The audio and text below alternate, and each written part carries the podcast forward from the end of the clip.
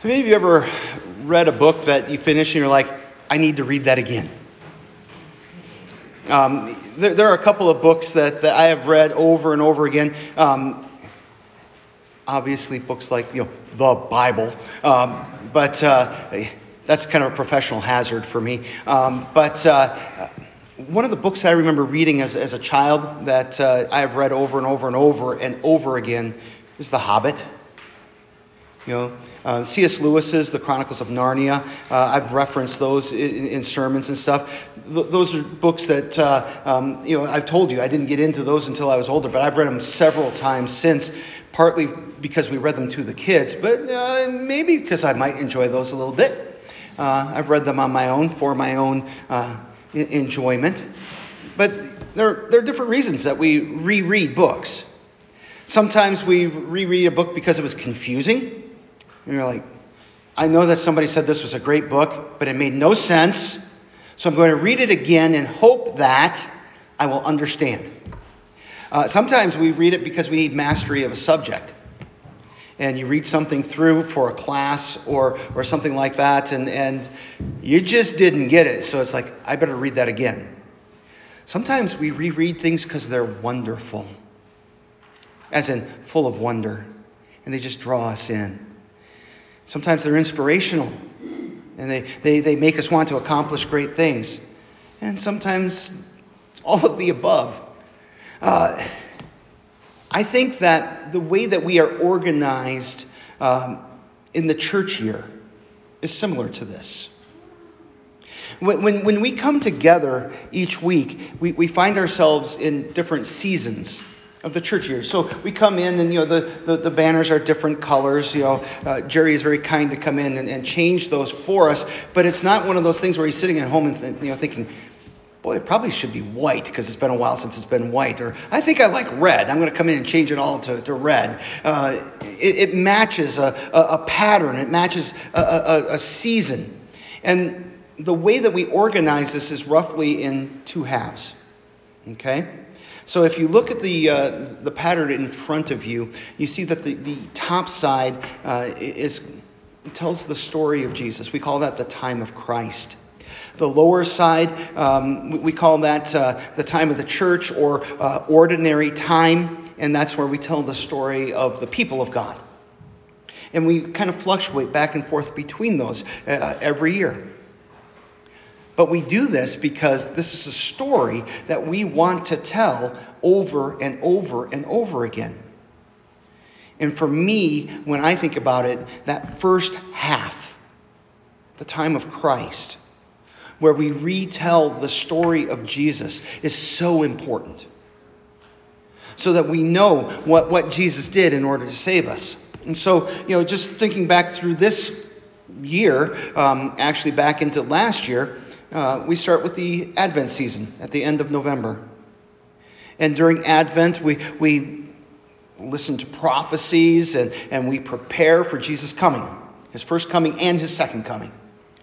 And then we get to Christmas. And there's actually a Christmas season, it's not just a, um, a day. You know that song, The 12 Days of Christmas? That's not before Christmas, that's after.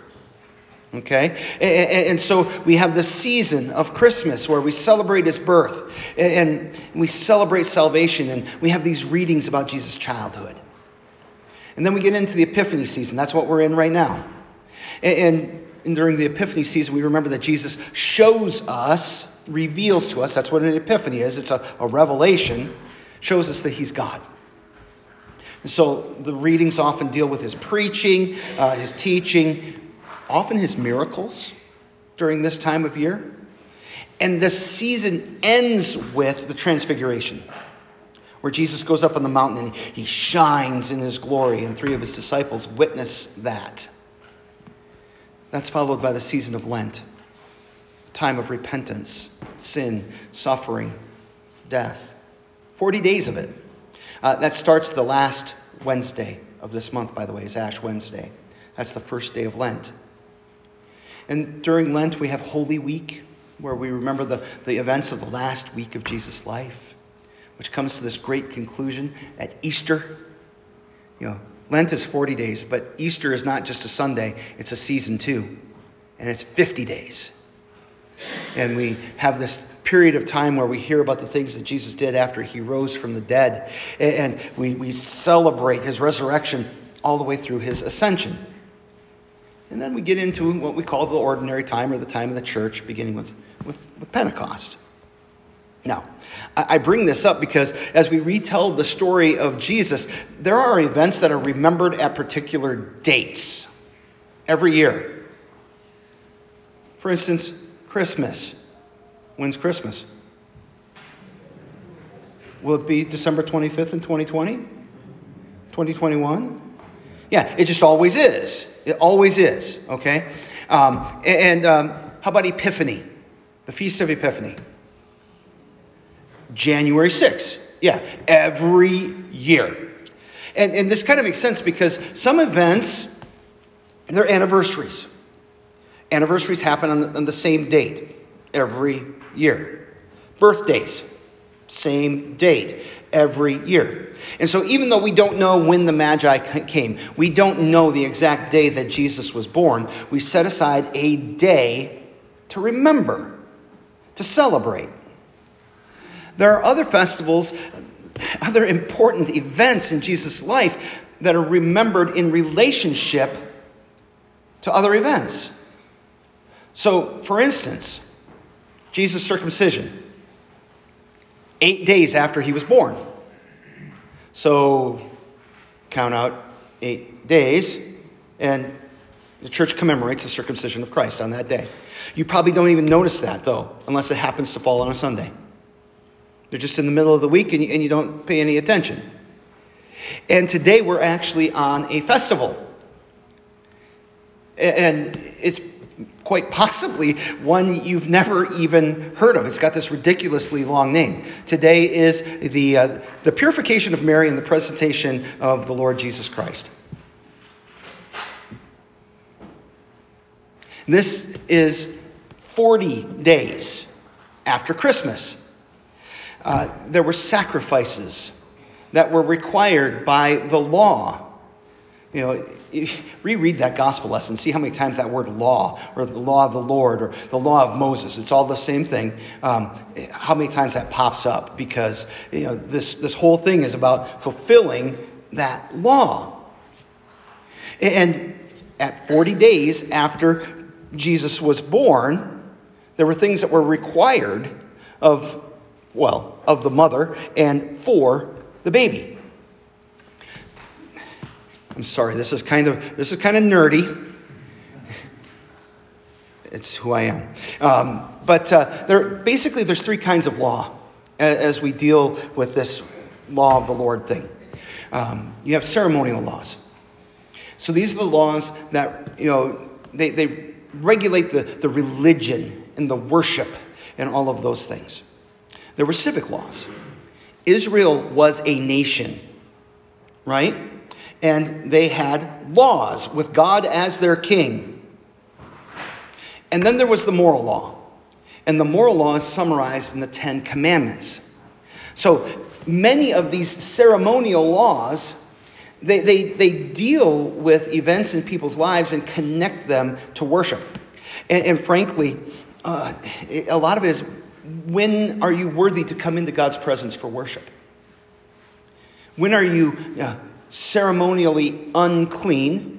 And when are you clean? And a lot of these, a lot of these laws have to do with blood and other bodily fluids. They're rather interesting to read sometimes. So, you got Mary, who just gave birth. Blood, bodily fluids, right? This is literally the first time she comes to church.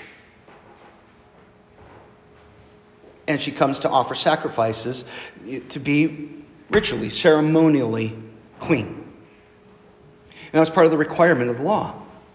Now, at the same time, she has given birth to a firstborn son. There's another law that says that every firstborn son has to be redeemed.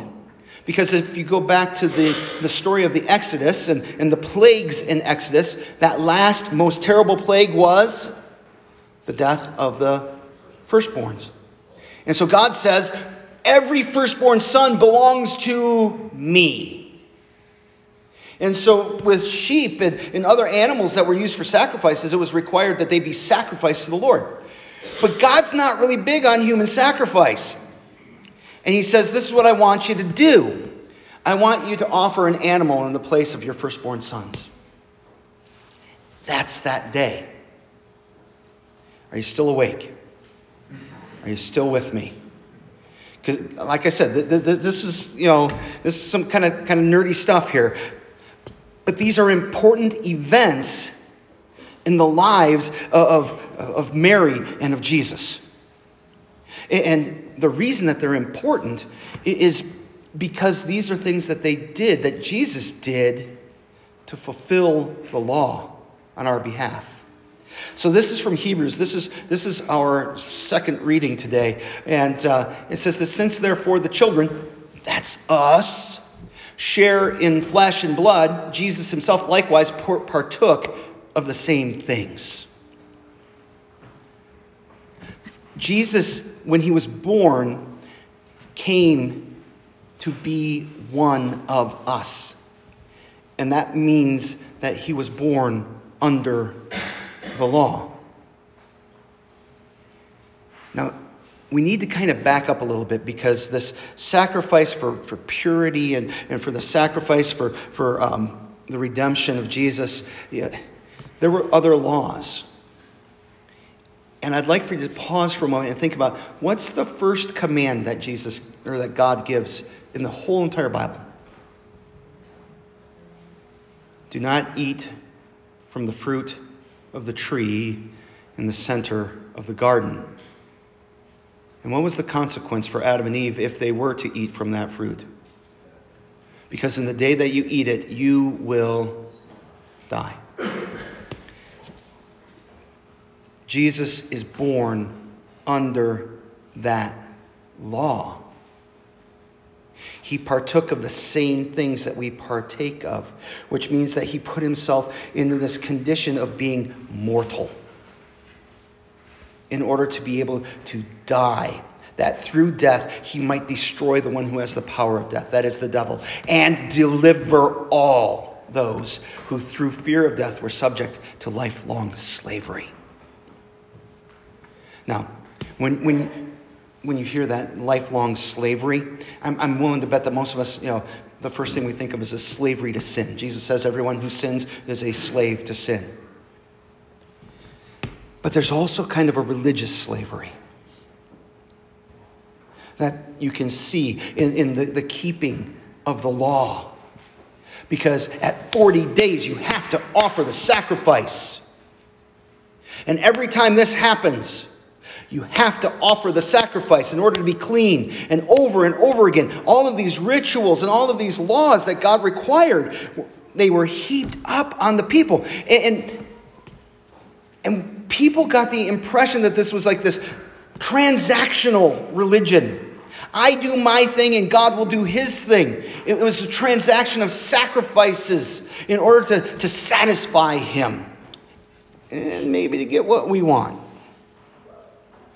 He sets us free from that mindset, sets us free from that type of slavery. And it goes on to say that Jesus had to be made like his brothers and his sisters in every respect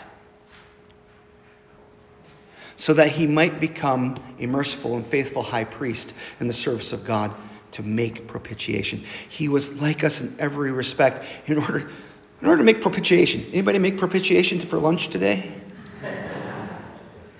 That is a good 50 cent word. It's an important word. A propitiation is a blood sacrifice. And that's what Jesus came to be the blood sacrifice to atone for our sins.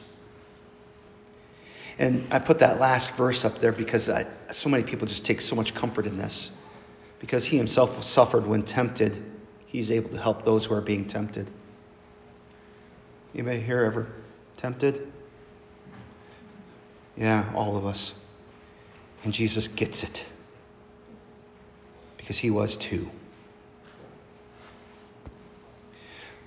We retell the story of Jesus year after year because Jesus came to fulfill the law for you. In the gospel lesson today, again, important events in Jesus and Mary's lives. This is a beautiful example of their, their piety and their life of faith. But it's also an important step for Jesus fulfilling the law for you. He stands with you under the law which condemns all of us. And even as a baby, Jesus begins to bear the burden of sin for you and for me. Even his mother's burden. Because ritually unclean, that happened every month for her. And it required sacrifices over and over again. And he pays for all of this to make her and all of us always clean in God's sight. He is taking all of the law's demands upon himself, including the, the condemnation and, and the accusation. He fulfills all the requirements. And in doing so, he sets you free. Now, does that mean that the law doesn't matter anymore? Well, the ceremonial law, there's no temple. You can't offer sacrifices anymore. And besides, Jesus was the final sacrifice that has been given in order to set all of his people free and give us forgiveness. So the ceremonial law is not really needed. The civic law, well, Israel no longer exists as it did with God as its king. And besides, according to Romans, we are the new Israel who live not by law, but by grace. But that moral law, that moral law still holds, but in a different way. It holds as a guide to Christ likeness. It's a paradigm and an example of what does love look like when we live in relationship with one another. The law is there to, to show us what we should live like as free people because we are people who are set free to follow Jesus and live in his grace. Now, does that law still condemn you? You better believe it does. That's why we come here. And we confess our sins. And I speak those words of absolution that your sins are forgiven for Christ's sake. We remember our baptism where Jesus washed our sins away, where he delivered his righteousness to us. We come to the table, we receive Jesus' body and blood for what for? The forgiveness of our sins. So this, this law still kind of hangs over us because we're, we're broken. But Jesus is at work freeing us and delivering his salvation to us over and over again in the word and in these sacraments, reconnecting you to himself. Reconnecting you to Jesus, who fulfilled the law for you. Amen.